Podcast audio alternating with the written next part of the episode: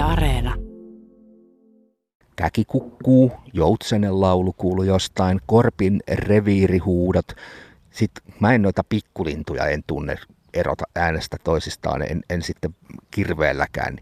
Niin, tota, niitä täällä pörrää ja, tota, ja moottorisaha Huskvarna siellä aina välillä ulvahtaa tota, niin, ilosta. Tota, homman nimi on siis se, että tänne Linnaisten suolle, tämä on tosissaan Lahden yksi vilkkaimpia ja suosituimpia tällaisia retkikohteita. Täällä pistetään tota, näitä pitkospuita uusiksi. Mia Honkanen, sä oot luonnonsuojeluvalvoja Lahden kaupungilla. Tuossa tänne kun parkkipaikalta käveltiin, niin siinä oli polun varressa näitä vanhoja pitkospuulankkuja. Aika huonoa happeen olivat päässeet, eli tota, ihan varmaan tarpeeseen tuli tämä remppa.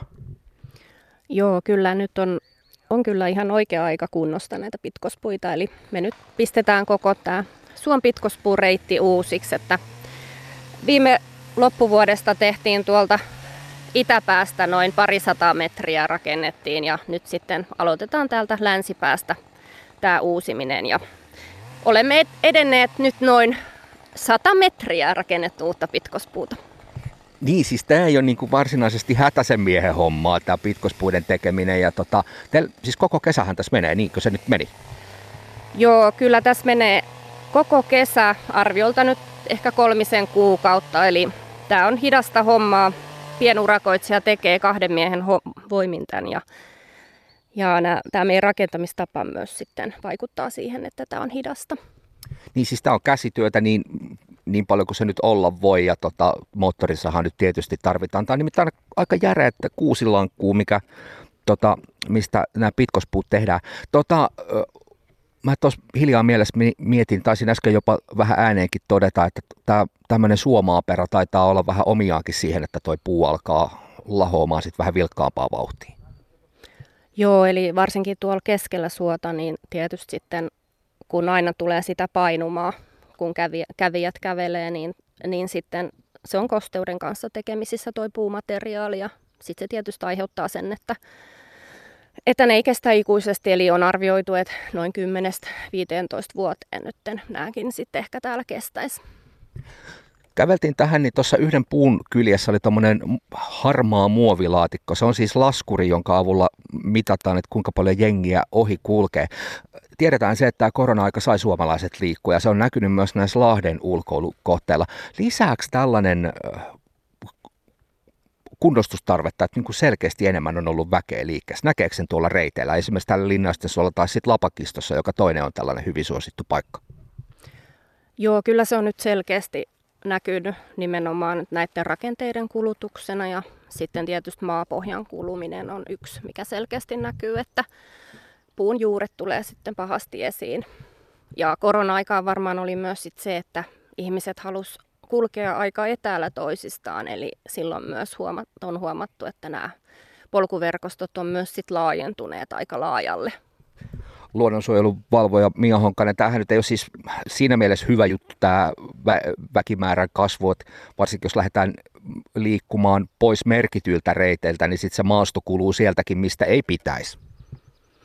Joo, kyllä, että kyllä tässä niinku selkeä tarve on rakentaa näitä reittejä just sen vuoksi, että sillä sitten suojataan tätä luontoa, että joka paikkaan ei mennä, vaan se kulun ohjaus ja rakenteiden ylläpito on hyvin tärkeää näillä suojelualueilla etenkin. Tämä Linnaisten Suomi ollaan aika lähellä tässä kuitenkin kaupungin keskustaa tästä, missä nyt seistää, niin ei, ei taida olla, koska kahdeksisen kilometriä tuohon Lahden torille suosittu paikka. Ja tämänkin kehittämistä on mietitty aika paljon. Yhtenä ajatuksena on ollut se, että tämä pisteestä A pisteeseen B kulkeva pitkospuupolku muuttuisi niin, että tästä tulisi tällainen ympärikuljettava lenkki. Missä, miten tämän suunnittelu etenee?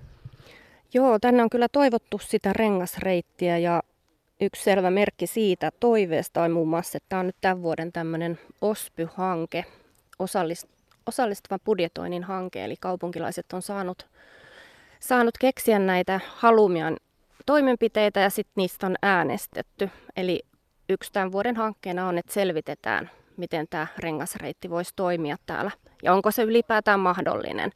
Eli siinähän tulee kyseeseen sitten tietysti maanomistukset, että yksityisen maalle nyt sitä ei voi tehdä, eli sitten pitäisi justiin katsoa, että se menee pääasiassa kaupungin maalla ja sitten myös valtionmaalla.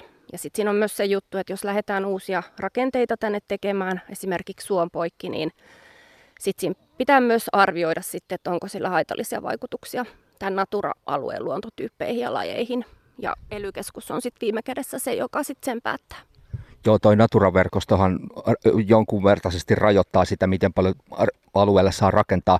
Mia Honkanen, tuossa tota, Lahden länsipuolelle Hollolan suuntaan tuli tämmöinen Salpausselkä Trails polkuverkosto kävelijöille ja polkupyöräilijöille.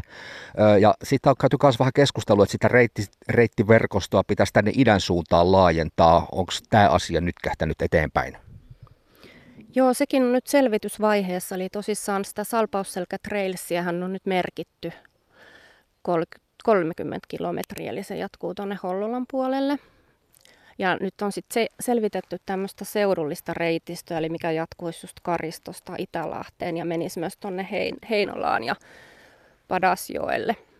Eli se, se on sitten tämmöinen vähän laajempi, laajempi hanke, mutta on kyllä nyt ollut selvityksen, selvityksen alla. Tämä kaikki taitaa kieliä siitä, että tällaiselle ulkoilmaaktiviteeteille taitaa näinkin suuressa kaupungissa kuin Lahti, niin olla aika paljon kysyntää. Kyllä on ja kyllä se niin kuin lisääntyy koko ajan.